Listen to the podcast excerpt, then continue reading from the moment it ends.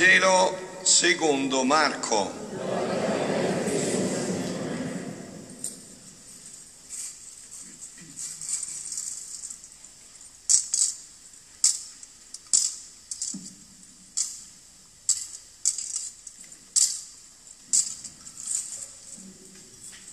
In quel tempo Gesù partì con i suoi discepoli verso i villaggi intorno a Cesarea di Filippo e per la strada interrogava i suoi discepoli dicendo, la gente chi dice che io sia? Ed essi gli risposero, Giovanni il Battista, altri dicono Elia e altri uno dei profeti. Ed egli domandava loro, ma voi chi dite che io sia? Pietro gli rispose, tu sei il Cristo, e ordinò severamente di non parlare di lui ad alcuno. E cominciò a insegnare loro che il figlio dell'uomo doveva soffrire molto ed essere rifiutato dagli anziani, dai capi dei sacerdoti e dagli scribi, venire ucciso e dopo tre giorni risorgere. Faceva questo discorso apertamente, Pietro lo prese in disparte e si mise a rimproverarlo. Ma egli, voltatosi e guardando i suoi discepoli, rimproverò Pietro e disse, va dietro a me, Satana, perché tu non pensi secondo Dio, ma secondo gli uomini. Convocata la folla insieme ai suoi discepoli, disse loro, se qualcuno vuol venire dietro a me, rinneghi se stesso, prenda la sua croce e mi segua, perché chi vuol salvare la propria vita la perderà, ma chi perderà la propria vita per causa mia e del Vangelo la salverà. Parola del Signore. Parola del Vangelo cancelli tutti i nostri peccati. Abbiamo fatto due meditazioni lunghe oggi, quindi parole adesso solo quelle che proprio sono necessarie per un'omelia, perché ci siamo detti tutto, adesso abbiamo bisogno di mettere in pratica quello che ci siamo detti, ma veniamo solo a dei pensieri fondamentali per concludere questa giornata veramente di cielo, come il testo di questi libri di Luisa che abbiamo vissuto insieme. Allora, Stasera, adesso, qua, Gesù, perché questa parola non è un racconto del passato, stasera Gesù pone la stessa domanda a me e a voi. Il mondo, la gente che voi conoscete, chi dite che è Gesù? Chi dice che è Gesù? E voi lo sapete chi dice la gente, ma un filosofo, un buon uomo, uno che aveva tanta carità, che se ti dava uno schiaffo di qua dovevi porgere di là, quindi un profeta, un uomo buono, un santo uomo, tutte risposte parziali che non colgono l'essenza. Vero? Se voi chiedete intorno ai vostri colleghi di lavoro, nel dove mi muovete, chi risponde? Chi addirittura non sa nemmeno niente più. Oh, però il problema è un altro. Poi però Gesù chiede a me stasera a voi, ma io per voi chi sono? Chi sono io per voi? Voi che cosa potreste dire di me? No, degli altri, quello che ho fatto in te, nella tua vita. Tu che potresti dire? Tu potresti dire io l'ho conosciuto, mi ha strappato dalle tenebre e mi ha chiamato alla sua ammirabile luce. Ha ribaltato la mia vita, l'ha capotata proprio. Non è un'illusione, non è uno spiritualismo, è qualcosa che si fa toccare più del legno, ma ha cambiato la vita, ma ha cambiato i connotati, ma ha ribaltato l'essere, allora questo, capite, se questo è entrato nella nostra vita, certo toccherà anche il cuore dei fratelli, perché non significa che noi faremo quello che devono fare loro, ma gli diremo io la strada la conosco. E qual è la strada? Gesù è la via, la verità e la vita. Lui è tutto. Io l'ho incontrato nella mia vita, non in un miracolo di duemila anni fa. Chi è per me Gesù? È qualcosa di vivo, con cui la mia vita è stata illuminata tanto potentemente che tanto il bene che mi aspetto, che ogni pena mi è diletto, ha davvero ribaltato la mia vita, ha dato un senso così profondo che ne vale la pena dare la vita per quello che mi ha dato la vita, che ero nelle tenebre più scure, che pensavo che si era felice coi soldi, col sesso, con tutto quello che sapete. E invece ho visto che era tutta una distruzione e lui mi ha dato il senso profondo alla mia vita, me l'ha toccata, me l'ha ribaltata tutta. Mi ha detto guarda che la vita non finisce con la morte, ti attende uno, un oceano sconfinato di gioia, ti attende qualcosa di meraviglioso, qualcosa di stupendo che vuole irrompere nella tua vita e dargli un senso definitivo, un senso profondo, radicale alla tua vita. E allora vedete che questo diventa evangelizzazione, questo diventa apostolato, non è chiacchiere, chiacchiere non diventano apostolato. I vostri figli vogliono vedere Gesù nei vostri occhi, nelle vostre mani, nella vostra bocca. Vogliono sentire che il Dio è entrato nella nostra vita e ha fatto cose meravigliose. Questo non significa che non abbiamo le prove e le croci. No, avete sentito che Pietro gli ha detto Satana, vai dietro. Tu non pensi come Dio, tu pensi con l'umana volontà, non con la divina volontà. Gesù non è venuto a togliere la croce, Gesù si è fatto mettere in croce per dare il senso profondo alla croce, alla tua croce, alla mia croce, alla croce di ogni uomo. Questa croce appunto che ci fa dire anche nei momenti di prova più forti quanto è il bene che mi aspetto, che ogni croce, ogni pena mi è diventata diletto, perché ho trovato il senso ultimo della mia vita. Ma questo bisogna desiderarlo, bisogna bramarlo. E concludo già, eh, che ho detto ci siamo detti tante cose, adesso dobbiamo calarla nella preghiera, no? Per poi farli diventare nostra vita.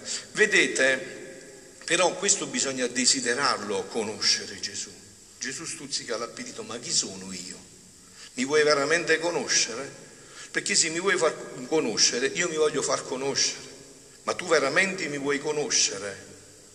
Veramente vuoi sapere chi sono? O ti vuoi fare un Dio a tua immagine e somiglianza? Io ti ho fatto, dice Dio, a mia immagine e somiglianza. Non ti ho chiesto a te di farti un Dio a immagine tua e somiglianza tua. Mi vuoi veramente conoscere? E Gesù a Luisa questo lo, lo dice in un bellissimo insegnamento, proprio riguardo alle conoscenze delle verità di cui abbiamo parlato stamattina, oggi pomeriggio. Pensando a questa domanda di Gesù agli Apostoli, ma io chi sono? Sulla sua identità, chi è veramente Gesù? In sé, chi è Gesù? è, è colui che mi può sottrarre dalla morte, colui che può dare il senso definitivo alla mia vita, dobbiamo chiederci che cosa è necessario per conoscere la verità. Cosa è necessario per conoscere la verità? Figlia mia, dice Gesù in questo brano del 19 novembre del 1921 con cui concludo, figlia mia, le verità per conoscerle è necessario che ci stia la volontà, il desiderio di conoscere. Quando ti sei innamorato della tua ragazza, del tuo ragazzo, avevi il desiderio di conoscerlo, te lo ricordi? E appunto c'era il desiderio di conoscere, fatto molto concreto, il desiderio di conoscerlo. Supponi una stanza in cui stanno chiuse le imposte. Per quanto sole vi stia fuori, la stanza si rende sempre all'oscuro, rimane sempre al buio. Può stare pure il sole fortissimo a mezzogiorno, la stanza è sempre nel buio, sempre là rimane. Ora, aprire le imposte significa volere la luce, ma ciò non basta, ciò non basta. Non basta aprire l'imposta ed entra la luce. Se chi apre l'imposta non profitta della luce per riordinare la stanza, spolverarla e mettersi al lavoro, quasi per non ammazzare la luce che gli viene data e rendersi ingrato, ha fatto una cosa ancora più grave. E allora oggi, figlioli, Gesù ci chiede di andare controcorrente. Non si può annacquare il Vangelo, non si può fare come vi ho detto anche stamattina, dire va bene, ma diciamo che questo non è peccato, è stato peccato fino ad oggi, noi oggi siamo moderni, abbiamo un altro modo di vedere, no, no, la verità resta verità. Devi convertirti, devi pulire la stanza, devi essere disposto a togliere quello che non va bene, devi combattere col tuo ego, col tuo io, con i tuoi vizi, non devi far cambiare i vizi per virtù, non ci riesci, ti fai solo male. Le bugie hanno le gambe corte, tutte queste mode passeranno tutte, resterà sempre la verità.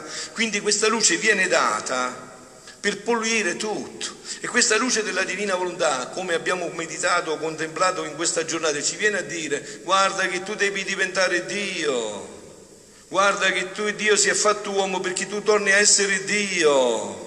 Guarda che questo dono della divina volontà non è un'idea, non è un'illusione, non è un'utopia, è una realtà con cui io ti avevo creato e che tu col peccato hai rovinato. E io ti ho riconquistato e se adesso tu sei pronto a disporti a pulire la stanza, questa luce può invadere di nuovo la tua vita, sottrarti dal non senso della vita e dare il senso definitivo alla tua vita, se lo vuoi, se lo vuoi. Quindi così non basta tenere volontà di conoscere le verità, non basta. Se alla luce della verità che lo illumina non cerca di spolverarsi delle sue debolezze, no? Come si sta facendo oggi, no, no, volendo dire che questo non è più peccato, no, no, volendo riconoscere che è peccato e lottare con questo, di spolverarsi delle sue debolezze e di riordinarsi secondo la luce della verità che conosce. E insieme con la luce della verità mettersi al lavoro, facendone sostanza proprio, vita della propria vita. Questo che avete sentito oggi, questo annuncio meraviglioso, vi ho visto tutti entusiasti, tutti pieni di gioia, certo, certo perché questa è la vera vita cristiana. Gesù vuole vedere i suoi figli pieni di gioia, quella vera però, non quella falsa, quella che hai visto quando ti servono il caffè e dentro ci hanno messo il veleno. No, quella vera, quella dove il veleno dentro non c'è, dove non c'è l'inganno satanico. Quindi dice sostanza proprio in modo da trasparire dalla sua bocca, dalle sue mani, dal suo portamento la luce della verità che è assorbita. Allora sarebbe come se ammazzasse la verità se non far questo e con, metterla, e con non metterla in pratica, starsi in pieno disordine innanzi alla luce. Questo significa, quando noi veniamo ad ascoltare questa parola, stasera io lo sento, lo so, ne sono certo, per ognuno di voi c'è una parola da oggi e ognuno sa quello che deve fare. Ognuno sa quello che deve fare. Poi è libero di farlo o non farlo e assumersi le conseguenze, ma ognuno sa quello che deve fare. Povera stanza, piena di luce ma tutta scompigliata, sotto, sopra e in pieno disordine. E una persona dentro che non si cura di, di riordinarla, quale pietà non farebbe? Tale è chi conosce la verità e non le mette in pratica. Sappi però che in tutte le verità come primo elemento entra la semplicità. Vi ho detto e concludo, questo dono di Gesù rivelato a Luisa della Divina Volontà è semplicissimo, è semplicissimo. Vi ho detto che passa attraverso la pasta e fagioli, vi ho detto che passa attraverso la, scopare la stanza, lavare i pavimenti, dare da mangiare agli affamati, dare da bere agli assetati, solo che è un'altra cosa, non è più nell'umano e nel divino, passa nelle cose più concrete, più, più sostanziose, più pratiche. Figlioli, perciò ringraziamo Dio che ha scelto questi tempi e sapete perché li ha scelti? Perché la parola di Dio si realizzerà tutto, come aveva detto San Paolo, dove abbonda il peccato sovrabbonderà la grazia. In questi tempi dove abbondantissimo è il peccato, Dio sovrabbondantissimamente sta facendo arrivare la grazia e soprattutto questo dono della divina volontà che auguro per me e per voi che diventi la nostra vita e concludo con la nota sostanziale. Vedete figlioli, questo è quello che sta facendo la mamma. Eh? La mamma è qua da 38 anni per questo, l'ha detto chiaro pochi giorni fa a, al veggente a Meggiugorio, le ha detto mio figlio mi ha permesso di stare tanto tempo con voi perché devo insegnarvi istruirvi, guidarvi a questa vita, a questa vita di cui noi oggi abbiamo parlato così profondamente. Questo è il dono. Noi vogliamo conoscere questa verità.